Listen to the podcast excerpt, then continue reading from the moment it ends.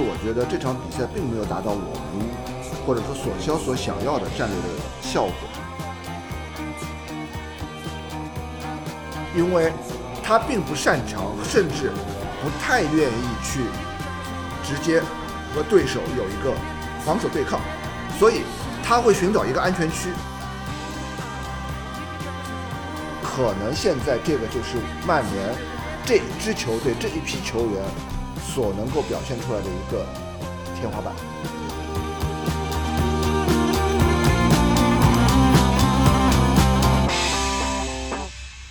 大家好，我是依依。北京时间一月十八日凌晨，我们七年来第一次以联赛领头羊的身份做客安菲尔德对阵利物浦，最终比分是零比零。我们暂时续费了英超榜首体验卡。所以我马上趁热打铁，趁火打劫，找来韩语大叔来聊一聊这场近年来双方排名最高的双红会。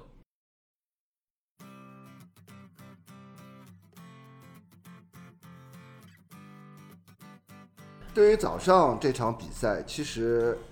呃，我不知道其他球迷是怎么想的。我想问问一，如果用一个词来定义你对这场比赛的感觉，你会用哪个词？肯定说满意。呃，我的总结的话，我可能是可惜。对，也有一点可惜，但是我整体来说，我是比较满意。从场上表现来好，以及从最终的结果来好，我是比较满意的。第一点，我们是战略对头，我们来到安菲尔德就是想拿这一分，所以我们第一点先去扎紧了这个篱笆。从昨天比赛的整体观感来说，我们的防守的纪律性是保证的非常到位的。实际上，其实我觉得这场比赛并没有达到我们或者说索肖所想要的战略的效果。因为从索肖上任之后对阵利物浦的这几场比赛来说的话，更现实的说法是，在这个赛季以前，我们对阵利物浦的想法是力求不败，对，或者说力求拿分。但是这场比赛，我们可以说从开场以后到比赛结束这整个。九十分钟里面的一些战术的演化也好，场面变化也好，你能很明显的感觉到这场比赛我们的战略目标是保平争胜。所以我觉得一分仅仅是一个最低限度的一个要求，没有拿到三分，甚至从场面上来说的话，三分也是距离我们非常近。说这场比赛的我们创造的机会吧，虽然从数据上来看，那个利物浦的射门总数要。比我们多了一倍，但实际上我们觉得最好的得分机会都是我们创造出来的。就是上半场最好的得分机会，离破门最近的那一次是 B 费的那个脚任意球，擦着门柱而出。而下半场第一次最接近得分的一次机会也是 B 费的，就是他接卢克肖下底传中，小禁区内推射的那一脚，门前推射。所以的确，接着韩宇说的可惜，的确是的。就再加上后面博格巴的那一脚射门。如果我我们说没拿下这一场比赛，的确是在满意之中是有可惜成分。其实真的仅仅从场面上表现来说的话，数据并不能完全的反映出场上的一个局势。在开场二十分钟的时候，曼联确实相对来说处于比较被动，但是这个被动其实只是存在于说控球率、射门次数。以及传球数，呃，传球数，或者说，呃，场面上谁更占据主动，这一点上来说，我觉得利物浦在主场，在开场之后占据了优势，我觉得确实是事实，是很正常。但是，曼联在除去射门这一些数据之外，有过两到三次很漂亮的反越位，甚至有一到两次其实距离破门。毫厘米之差，差之毫而且呢，如果拉什福德有一次中场的反击，如果那个球真的打进了，回看 VAR 的话，其实那个球未必是越位的。对，呃，上下半场，包括上半场三十分钟之后，以及下半场开场之后，两个队所采用的策略的变化，以及曼联心态上的一个变化，或者说曼联本身就采用了一个后发制人，因为毕竟我们比利物浦少休息了九天。在多打了三场，多从圣诞赛程开始算的话，我们打了十场，对，他们打了七场，打了七场，然后他们比我们多休息了九天，而且我们又是在安菲尔德这样一个从来没有输过球的主场，对吧？他们上一次赢在安菲尔法德赢球是范加尔时期了，一八年，一八年吧。所以，因为我觉得说，呃，利物浦已经保持很长时间的主场不败，任何一支球队来到安菲尔德都不可能说我放开手脚跟你打对攻。是的，所以开场之后所谓的被动，并没有是一种说被对手压迫到狼狈不堪的这样一种局面。是的，呃，我们可以更明显的看到，曼联在整场比赛里面可以说都相当的游刃有余。就即使是在处于防守势这态势的情况下，他们也并没有出现一些狼狈啊、慌乱不堪啊，而整体队形都保持得非常完整。整场而言，我们的防守基本上做得井井有序。就是别看利物浦射门数据那么多，但是基本上都是被我们封堵掉了。然后真正全场让德赫亚做出扑救的也只有三次。真正能够算得上扑救的只有一脚，呃，那个迪亚哥在下半场扛住弗雷德防守那一脚，这一脚确实也体现了一个个人能力。因为在赛后我跟几个朋友聊天的时候，包括我在微博上也写了，去年夏天我最担心的一笔交易可能就是迪亚哥去利物浦。换一种想法，就是如果说我们今天阵中用迪亚哥能够替换掉弗雷德或者麦克托米内其中任何一个人，这场比赛完全不是这样一个局面，甚至结果也不是这样一个局面。接着说迪亚哥的话，实际上昨天我一边看比赛，一边在 Twitter 上面刷新闻，整个 Twitter 上面对迪亚哥是赞不绝口。尤其他起到的作用，就像在之前韩语所说的，就像一个中场节拍器的作用。对。另外，他在比赛场上对位的实际上是我们的弗雷德，他在上下半场各有一次爆掉了弗雷德，上半场有一次对过人过掉了他，然后直塞给萨拉赫，但是萨拉赫没有接到。下半场那一次就是也是过掉了弗雷德，完成了那脚远射。一一刚刚说的还仅仅是迪亚哥在进攻端的一个表现，其实更可怕的一点是在防守端的表现。他有提供了几项数据就是非常是非常全面的，全场十次反抢，全场第二；五次过人全部成功，全场第二；七次拦截，全场第一；三次创造射门机会，全场第一；传球次数、传球成功率全部都是全场第一。所以可以说他是在攻防转换、攻防两端都是体现的淋漓尽致，也并不是说他只是一个纯粹的进攻型中场，他在防守中，甚至他还有三次犯规，也是全场第一。也就是说，他的防守的硬度、覆盖面也是能够帮助利物浦在场上更好的控制局面的这样一个核心球员。特别是他在他们人员不整的情况下，法比尼奥和亨德森都已经被拖后到去打中卫，然后他身边是维纳尔杜姆，然后那个沙奇里也是承担了更多的进进攻职责，所以他的中场的清理，然后包括他的组织进攻，都是利物浦或不可缺的。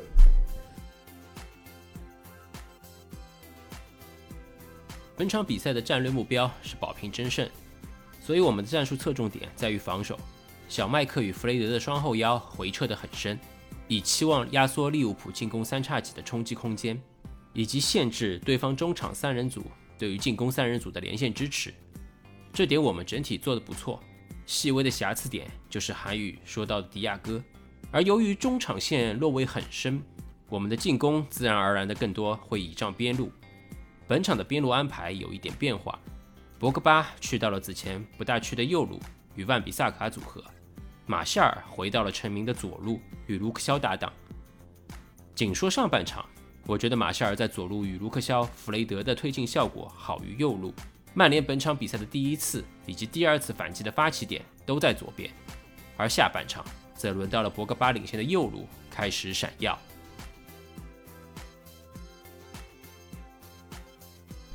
实际上，我的理解是这样：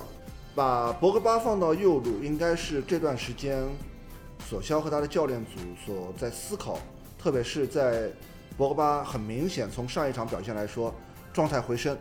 之后，他的运动能力、他的拦截能力、他的组织能力，都开始逐步回到接近他巅峰状态的情况下，这是一个战术设计。从技术类型上来讲，博格巴其实更习惯于在于偏中场偏左的位置，嗯，因为这样比较适合他内切射门。但是呢，这会产生一个问题是在于毕费本身也是偏左的，所以呢就会造成一个右路完全处于真空状态的一个局面。而且拉什福德在右路的表现远远不如他在左路的表现。在这个设计情况下，其实曼联放出了这个四二三幺的一个阵型。第一个是把整个中场并没有很简单的收缩成为一个收缩到自己一个禁区附近，因为这跟原先我们在对阵其他球队会摆出一个呃四三幺二的这样一个阵型是有一个很大的一个区别。另外一点上来说，从进攻上我们在左右两侧进行了一个平衡，因为在左侧毕费其实相对来说偏左，但是他在这场比赛当中表现其实没有那么多的亮点。左路呢主要就交给马夏尔和卢克肖，而且这两个人的配合呢是有两种不同的组合的，一种呢是马夏尔内收到禁区脚上，然后卢克肖套边；另外一种呢就是马夏尔拉边，卢克肖走内线。那么上半场。我们最具威胁的那一次任意球射门，就是卢克肖利用马夏尔牵扯出来的空当向前推进之后被沙奇里犯规所造成的。而且这一路的内切呢，有一个更加有效的方式是什么呢？硬是把沙奇里从我们半场的禁区前拉回到了自己半场的禁区前，这个对他们的防守牵制还是很大的。那么在右路，其实我们的右路进攻瘫痪已经不是一天两天的问题了。万比萨卡的助攻能力不够强，这是一个现实。如果说把博格巴放到左路的情况下，右路的推进就可能会更多的交给麦克托米内来完成。他在防守端在已经有一点狼狈或者吃力的情况下，你还要让他再去兼顾向前的推进，他的失误率、他的防守失位就会被无限放大。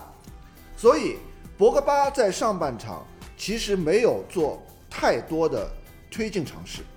他往往在把球摘出到中线附近以后，就采用短传或者长传找另一边的方式去解决进攻。但是在下半场，我们整体队形开始向上推进的情况下，他的右路进攻就很明显的带开了对手的防守。比如说，比赛快结束的时候，他的那次射门，首先第一点，他就是向内压了之后，把利物浦球员的防守全部都带到了内线。这也就给万比萨卡的推进留出了空间。你可以很明显的看到，罗伯逊很保守的采用了一个宁可让你走外线，不让你走内线的一个态势，因为他必须要去加防博格巴。结果被万比萨卡一个很简单的汤球过，对汤球过人，他的这一侧防守其实就空掉了。当然，就是我们也可以说有一点遗憾的，也就是说，万比萨卡的个人推进能力还是弱了一点。就如果那个球，他更加有自信的情况下，他要么可以再往底线再多推一步，要么就可以在推进的过程中扣一扣。那么这个球可能出来的威胁给博格巴射门的空间就会更大。万比萨卡一贯的踢球方式似乎也是个直球逻辑，更多的使用趟球过人下到底线一脚传中的组合方式，几乎没有看到过他在右路左闪右扣。从技术类型上来讲，你们可以看到很多比赛里面，万比萨卡的带球节奏还是偏于一个比较奇怪的一个方式，就是说他的扣球方式啊，他的过人方式其实是不动球的，他经常会采用一个变相是让球留在原地，然后自己有一个变速，这个会产产生一个负面效应是什么呢？你往往会发觉他在扣球之后自己找不到球了，因为他在那个时候他对球的控制。相对来说是比较弱的。那这个是一个球员从小到大成长，包括他的技术类型，以及还有一个呃，我们都知道就是万比萨卡的腿特别长。那么腿长之后，其实他对球的控制力反而就没有那么强，也算一个掣肘。另外，本场比赛的讨论也逃脱不了最近一段时间没怎么上过场的贝壳。上期节目中，喜马拉雅上有账号为。一三七一零二四 znks 的球迷朋友留言，希望韩语大叔能解读一下打强队为什么不上贝克打前腰。另外一个问题就是有很多球迷在问我说，为什么不上范德贝克，或者说我为什么不上青木，或者说让青木上的这么晚？青木上场基本上没触球。呃，相对来说，这两个球员持球推进能力，特别是在。带有防守压力的持球推进能力还不够强，包括范德贝克，其实一直我一直在解释这个问题。呃，我们从毕费这一场比赛，你们就可以很明确的看到，整场比赛如果我没有记错的话，毕费总共只有两次和利物浦球员有很直接的身体对抗，一次是上半场被法比尼奥犯规，第二次是呃形成了拉什福德和卡瓦尼的二对二反击，那次球是他在跟中场纠缠当中把球摘出来了，然后前一次是被法比尼奥犯规了。在这两次之外，你几乎可以发觉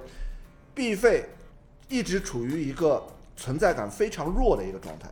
这跟他加盟曼联之后每一场比赛当中所体现出来的方式是完全不一样的，因为他并不擅长，甚至不太愿意去直接和对手有一个防守对抗，所以他会寻找一个安全区，或者说让自己比较舒适的地方。在他的几次传中当中，你都可以传球当中，你都可以看到，他会回到自己的半场，因为那个时候当整体队队形压上之后，我们的后场反而是没有人的。但是他接球之后不会推进，而直接选择长传，因为一旦持球推进的话，他能受到的防守阻击会更大。所以这一点的缺点，也可以说你就可以完全引申到范德贝克身上，他属于那种接球就传，传球就跑。那么在这种情况下，你一定会带有一定防守情况下，他先不说成功率，他本身就可能是抗拒这样一种方式的。那么这对每一个球员来说，都是有他的技术特点，包括他的思维模式，包括他的训练方式，包括他的一个整体的身体素质是有关的。那么同样的一个反面教材是，就是我前面提到、反复提到的，蒂亚戈在。弗雷德的防守下打出的那一脚远射，那一次远射就可以说是我非常希望曼联球员能够在场上表现出来的那种方式。即使是弗雷德不断贴身骚扰的情况下，他可以把球带得很通顺，甚至能够带到我起脚射门的这样一个舒适区域，然后还打出了一脚质量非常高的远射。因为那脚球可以说，虽然我觉得。进球的可能性非常小，因为他打的角角度还不是特别刁，但是已经可以让德赫亚做出一次相对来说比较幅度比较大的一个全场唯一次扑救，不断的呼救比较大的一个幅度比较大的一个动作。那么在这一点上，我可以说，目前来说，唯一能够达到这个能力的，可能只有博格巴一个人。这句话话音刚落，博格巴就在周中对阵弗勒姆的比赛中抹过对方防守，在禁区角上。打出了一脚漂亮的世界波破门，帮助我魔全取三分。The arrow juggling, whacking it forward as much as he could, but the wind blows it back, and Pogba! What a stunning goal!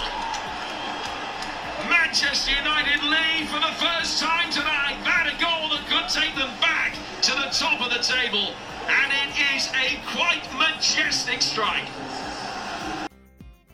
再说回我们的双红会，从这场比赛来说的话，之所以说遗憾有两点，就第一点遗憾是因为我们所面对的这个利物浦，可能对巅峰期来说的话，可能只有他们五成功力，五成到六成功力。嗯，然后这是第一，第二是因为我们确实。在对手没有创造太多得分机会的情况下，我们反而创造了几次很好很好的得分机会，对的，但是都没有抓住。所以呢，这两点遗憾。但是从另外一个角度上来讲，是我在赛后说的那句话，就是在前两年我们无论是主场还是客场面对利物浦的时候，拿一分都可能会觉得是有一种死里逃生的感觉。包括我们曾经对利物浦有过。二零比二，然后有一比一，然后呢，就是包括说最后时刻被扳平，然后那个时候你就会觉得说，哎，我们一比零领先之后，最后被他们扳平是因为实在是挡不住了，实在是挡不住了，然后就那个时候都已经是左捉右支，然后就是我我已经使使使出了浑身解数，然后最终还是被对方进球了，然后用一种按在地上摩擦摩擦完了之后，然后说最终挡不住了，所以才丢球。但是这场比赛就你可以看到说。我曼联的所有的节奏基本上都还是在自己的掌控之内，是说我想守我就守了，我想攻我就攻了，守我没丢球，攻我差点进球，所以呢，这一点上可以说是一个比较大的变化。也就是说，曼联利用他的四二三幺这样一个阵型，在中场用两条防线把对手的中场都分割掉了。都分割掉了，把对手的进攻空间也压缩掉，对，都全部都压缩掉，而且压缩掉之后，所以你可以看到这场比赛万比萨卡还是相对比较习惯性的内收了。但是内收完之后，罗伯逊这边不是没有机会，但是他那机会都出的不太好，原因也就是利物浦真正能够投入到锋线上的，呃，梯次进攻兵力不足，而且呢，我们在第二层防线之前一直没有动，所以你也可以看到，弗雷德在整场比赛里面只有一次算是比较大幅度的投入到进攻，就是传给拉什福德的那一脚球，然后之后他跟麦克托米内几乎就没有在更多的出现在基本上就没攻击里面，对吧？中场了。对，基本上就守在我们的防线后面，然后我们中我们的中前场就只利用了马夏尔、卡瓦尼、拉什福德、博格巴，巴、毕费，然后加上两个边后卫的助攻，我们基本上就把整个进攻的套路打完了。所以这一点上也是利物浦可以说这个呃这场比赛里面比较吃亏的地方，也就是说，当他们要打到反击的时候，你会发觉萨拉赫身边始终有两到三个曼联球员在照顾他，所以他也没有形成太好的说呃反击态势啊，或者说能够有攻击球门的机会啊，就类似于这样。甚至我记得利呃萨拉赫曾经在小禁区里面获得过一次有可能起脚的一个机会，但是最终他是在三个曼联球员的包夹之下把球打偏了，碰到了马呃碰了马奎尔对，尔，碰了马奎尔一点点嘛，然后那个球其实不碰也就出界了嘛，对，对吧也是出界的。对，所以所以也就是说不再会让对手有一些很舒适的一些发挥空间。对。正如节目开场综述，本场比赛我们的防线功不可没。不说马奎尔和万比赛卡这两个后防线上常规稳定的球员，来看看一直被诟病的林德洛夫和卢克肖的数据吧。首先，先来看林德洛夫的全场数据：百分百争顶成功率，百分之八十三传球成功率，十次解围，这是本赛季曼联球员单场最高数字，两次成功铲球。再说一下卢克肖的，百分百长传成功率，百分百铲球成功率，百分之八十一传球成功率，八次夺回球权，四次被犯规，四次解围，创造两次机会，其中一次是关键机会。所以你觉得这场比赛会选谁当最佳呢？呃，其实我还是会给给博格巴，其实还会给博格巴，因为我确实不否认说那个卢克肖这场比赛表现确实非常非常亮眼，而且他一个人支撑了曼联绝大部分的一些进攻的威胁。对我我的最佳我是给卢克肖，因为我觉得他的防守区域主要是要承受萨拉赫的冲击。对，他和马奎尔两个人基本上就把萨拉赫装进口袋了。对，整场来说，除了前面韩宇提到的被马奎尔封堵掉的，或者说是打在马奎尔脚上偏掉的那脚射门之外，萨拉赫基本上没什么太好的机会。对，卢克肖还有一点防守成功的是，他有好几次接对手的高空球或者传中球，他基本上在第一时间或者第一点就把球处理掉了，甚至他把球停下来以后，还可以很从容的去过掉萨拉赫来进行组织进攻，对萨拉赫的限制是非常教科书级别的。对，另外，他还可以腾出手来进行进攻。虽然他前插的次数并不多，但是就一次就造成了 B 飞的那脚捅射。对，所以他在攻防两端都是非常全面，而且他的防守越来越稳健了。我为什么把最佳给博格巴呢？是因为从整体上来说的话，博格巴在整个呃，就是说卢克肖的在攻防两端的表现是一个微观的缩影，因为它是一个比较具体的一个执行的战术的执行的一个那个环节，对吧？但是呢，博格巴是更加倾向于一个全局的一个掌控，还是这个问题，博格巴传球有失误，呃，然后他有很多传球不到位，但是他在中后场的拿球所能体现出来的稳定性，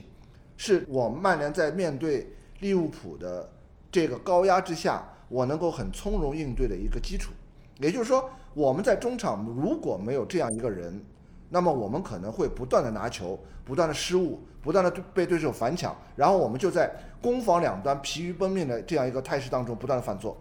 但是因为博格巴的状态的回勇，他在右侧中后场的一个持球，可以让我们能够很耐心的把情绪降下来，然后去慢慢的组织一次进攻，或者说去掌控一小段时间里面的节奏。那么这对曼联来说，特别是对重压之下的曼联来说是非常重要的。而且呢，他的长传虽然并没有说非常精确的找到队友或者直接制造一些威胁，但是有一点好处是说，我并没有在调动太多球员投入进攻的时候，虽然失误了，但是我们整体阵型没有没有偏差。所以这一点上，我觉得如果让我评前三位的话，我可能是博格巴、卢克肖和林德洛夫。说完最佳，那相应的来说说最不满意的吧。我的选项是拉什福德，就像赛后基恩队长说的，他整场比赛都没发动起来。相较于以往的比赛，本场比赛中他与马夏尔换位，顶在了阵型的最前端，伺机打对方防线身后。整体而言，他对于利物浦双中卫法比尼奥和亨德森的牵制作用是有的。即便在上半场，他一个人就有了四次越位。但是让我诟病的是，他在上下半场各一次的带球反击选择。上半场那次虽然最后裁判判了越位，但是他的启动带球直接把球给趟大了。下半场的那次反击更是让人恼火。比费轻巧的脚后跟一脚触球，为拉什福德和卡瓦尼打造了绝好的二 v 二反击机会，但最终电光火石间他又做了一个错误的选择，直接把球带进了对方防线的包围圈，气得卡瓦尼直甩手。如果评最差，我觉得有点不太公平。为什么呢？就是说，所谓的最差，在我们个人的理解里面，应该是你能够做到什么样子，然而你没有做到，所以呢，你的表现比较差。比如说，像在博格巴状态不太好的情况下，你可以很明显看到他的懈怠、他的失误率、他的对抗所产生的一些负面作用。那么，我觉得我把它定义为最差，没问题。但是呢，这场比赛其实我觉得不太想评最差的一个原因是什么呢？是说。场上的十一个球员，每一个人都把他自己最长处的一一方面都表现出来了，但是也把自己最短板的一部分也表达出来了。所以这个局面零比零，这个局面可以说非常非常合理。因为合理在哪儿呢？合理在可能现在这个就是曼联这一支球队这一批球员所能够表现出来的一个天花板。嗯，这场比赛体现了这支球队的天花板，这点我不是很认同。因为每个球员在每场比赛都会有状态的起伏，比如说这场比赛中的比费，很明显他的状态不佳。但是考虑到他加盟球队到现在的超高出勤率，尤其是在攻击型中场的这个角色上，这个对手眼中众矢之的的位置上的超高出勤率，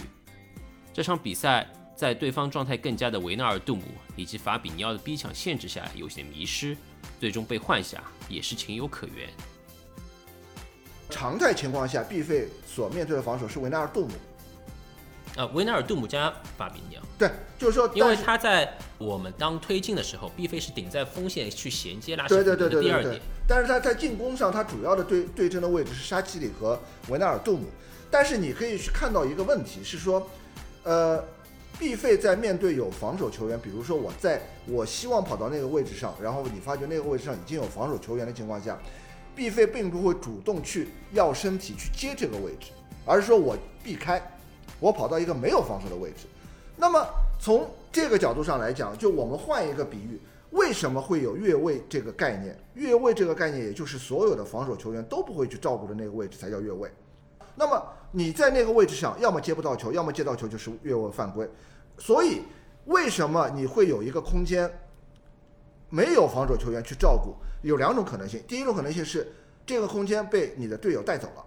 防守球员被空队友带走了。但是在我们今天属于被动的情况下，显然没有人做这件事儿，或者说没有太多的时间做这件事儿。那么第二种可能性，我找了一个舒适圈，我找了一个没有人来盯防我的地方。那么为什么没有人来盯防？是因为所有的。对手都觉得你在那块区域拿球是没有威胁的，嗯，不在威胁区，不在威胁区，而且他拿了球之后，并不会尝试说我想办法带球往前推进更多，然后我也不会带球带走一个防守。那么这个就是当我们在密面对密集防守的时候，非常难以制造进球空间的一个原因。所以你可以看到，我们再再重提那个话题，就是。迪亚哥射门的那个空间，从严格意义上来讲，弗雷德的防守稍微有一点点失位，但是他用自己的跑动弥补了这次防守失位，因为他一直挂在迪亚哥的身上，就一直在不停的骚扰、不停的干扰，迪亚哥对。那么场面上看，他是基本上是被完全剥掉的，但是他在身后还不断的去用去骚扰，去骚扰他？。那么在同样的情况下，就是毕费有可能说，我选择一种更加舒适的方式，我把球传掉，或者我我干脆不跑了。但是迪亚哥还是在扛着防守的情况下，努力的向前推进到一个威胁区域，并且做出了一次很漂亮的射门。这个就是一个能力上的区别，或者说那个技术类型上的区别。我提到的几个人里面，就是你可以看到我们之前最害怕的几种球员，就是呃马内、萨拉赫、迪亚哥、阿扎尔，呃，包括苏亚雷斯，包括就类似于这种类型的球员。这部分球员的特性是什么？身材相对不高，但是有很强的对抗能力，技术特点非常细腻，他能够过人，但是呢，他也可以说速度也不慢，或者说他短距的爆发力很强。所以上半场在开场不久之后，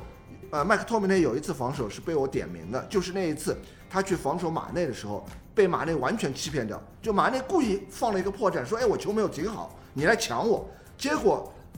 一米九十几的大个子被马内完全扛在身后之后，是顺势转转身，这个防守没有了。当然说，麦克托米内在防守上选择上有点小瑕疵，但是我们几乎没有第二个球员能够做出像马内这样的，在防守压力下的一个这样一个动作。这个观点好像又引导至了上一期的讨论话题。博格巴的更好的发挥，需要有一个可以成为爆点，吸引对方一到两名防守球员，拉扯出对方防线空当的同伴。看过本场比赛，韩宇又认为这支曼联已经接近上限了。那我们是不是只能寄希望于引进桑乔了呢？用我个人的观点上来说的话，只能更多期待于引援，或者说，比如说我们现在希望最大的一个球员是谁？是青木，是青木，因为他的技术特点是有可能成长为我需要的那种球员的。但是反过来说，如果青木在对抗防守压力下，他的技术选择没有办法提高一个层面的话，他可能就会把自己的整个球员的级别定位在一个一流球员、一流的僚或者一流的二二前锋这样一个层面上。我们现在另外一点上有可能会抱以希望的，就是新加盟的迪亚洛。所以这一点上可以说，呃，因为从年龄上来讲嘛，拉什福德也好，马夏尔也好，就已经技术定型了。他们已经不可能再，包括他们的身形、他们的体型，不可能再有这种类型的一个一个成长了。包括他的在这这个层面上，他也不可能有技术革新。好了，说了我们自己那么多，一场比赛不可能只有我们一支球队踢的。利物浦的发挥也有可圈可点之处，毕竟阿里森可是贡献了他本赛季并列最多的单场四次扑救，确保了利物浦的不败。韩宇觉得对方表现最好的球员是谁呢？基本上整场比赛的确，对方好像比较能拿得出说的，除了迪亚哥之外，就是他们的阿里森了。呃，其实我觉得，如果说在对手当中评选的话，我还会评选一个是法比尼奥。他对我们的进攻端的限制是非常大，不论是对比菲还是对拉什福德。对，包括他的防守选位，包括就同样在那次二对二的反击里面，法比尼奥的选择可以说一个人防住了两个人的。当然，我承认说拉什福德确实能够做更好的选择，但是他本身的技术类型在他起诉之后，他能做出的调整并不多。而且呢，卡瓦尼那个跑位其实是值得商榷的。而卡瓦尼往左边跑，呃，对他那个跑动是有商榷的，因为其实拉什福德有一个很好的传球时机是在断球之后，他还没有过中场的时候，他把那个时候他把球传给卡瓦尼，那么他其实有机会可以根据法比尼奥的防守选择，让卡瓦尼去做出选择，是主动进攻还是自己继续回给拉什福德。在那个球没有被传到之后，实际上卡瓦尼距离拉什福德的太近了。所以呢，在高速跑动当中，你要让他传出一脚非常分量恰当、路线合适的一个传球来说，其实对所有球员来说都是一个很大的考验。这是其一。其二呢，在过中场之前，其实卡瓦尼没有给拉什福德一个选择的一个空间，也就是说，他两个人同时在发力前跑的时候，你要么朝右侧跑去带开一个防守，让拉什福德可以传出一个相对来说容错度更大的一个传球。第二个呢，你可以减速从拉什福德的身后绕到拉什福德左侧，因为那个时候很简单，是卡瓦尼身后是有防守的。那么如果一旦他绕到他的左侧的话，其实维纳尔杜姆就处于一个很尴尬的方式，是因为卡瓦尼身后就已经没有人协防了，他所有的防守防守力量全部都在右侧，那么也就是拉什福德和卡瓦尼同时面对法比尼奥一个人防守的情况下，他必须要做出一个判断，做出一个选择。那这个选择就是要么等你传球，要么等你突破。这个这个时候，其实拉什福德或者说曼联整次进攻的成功率会更高。但是等到接近四进攻三区，就是球门前四十米、四十米区域的时候，卡瓦尼再往左侧跑的时候，其实那个时候拉什福德已经处于一个很尴尬的位置，角度越来越小了。如果他传球，法比尼奥会卡在卡瓦尼身前，而且那个球的传球的方向是远离球门的。卡瓦尼的跑动必然是背对拉什福德的跑动方向，你很难再把这个球再回到拉什福德的脚下。在那个角度下，拉什福德再往右侧去突破的情况下，正好落进，就是我们现在看到的这个局面，他正好落进了法比尼奥和身后协防的两个球员的包夹当中。里面，对，就实际上就所有的表现应该可以说都集中在法比尼奥身上一个人，因为从利物浦的进攻态势来说的话，亨德森最终所承担的，除了在阵地防守中变成一个另外一个中卫之外，所有的防守基本上都是以法比尼奥一个人来完成。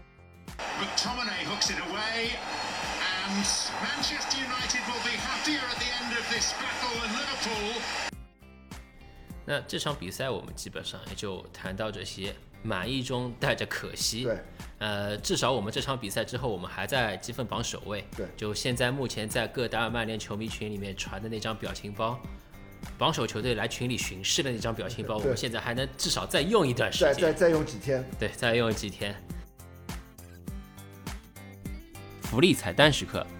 关注韩语的微博，并转发韩语发布的本期节目内容相关微博，您将有机会获得一张 IMAX 电影电子兑换券，全国 IMAX 影院均可兑换后使用。我们将不定期为听众带来福利，以后当你听到这条内容时，马上去看看韩语或者资杰的微博哦。以上就是本期全部内容，感谢您的收听。欢迎听众朋友们多多留言评论，无论是对节目内容、节目形式的意见和建议，还是对节目嘉宾观点的不同意见，我们希望通过节目嘉宾的观点分享，激发起更多的思考与讨论。我们鼓励更多的球迷朋友们通过声音来表达自己的见解与看法。您可以将您的观点通过语音录音的音频文件格式发送给我韩语或者资姐的微博账号，我们将挑选精彩的评论内容录制进下一期的节目中，让更多曼联球迷听到你们的想法。又或者您将成为未来某一期的分享嘉宾。详细的微博及邮箱联系方式，请移步节目内容介绍页面。建议使用小宇宙 APP、喜马拉雅、QQ 音乐、苹果 Podcast 等播客平台收听。同时欢迎搜索订阅曼联故事。我们下期再见。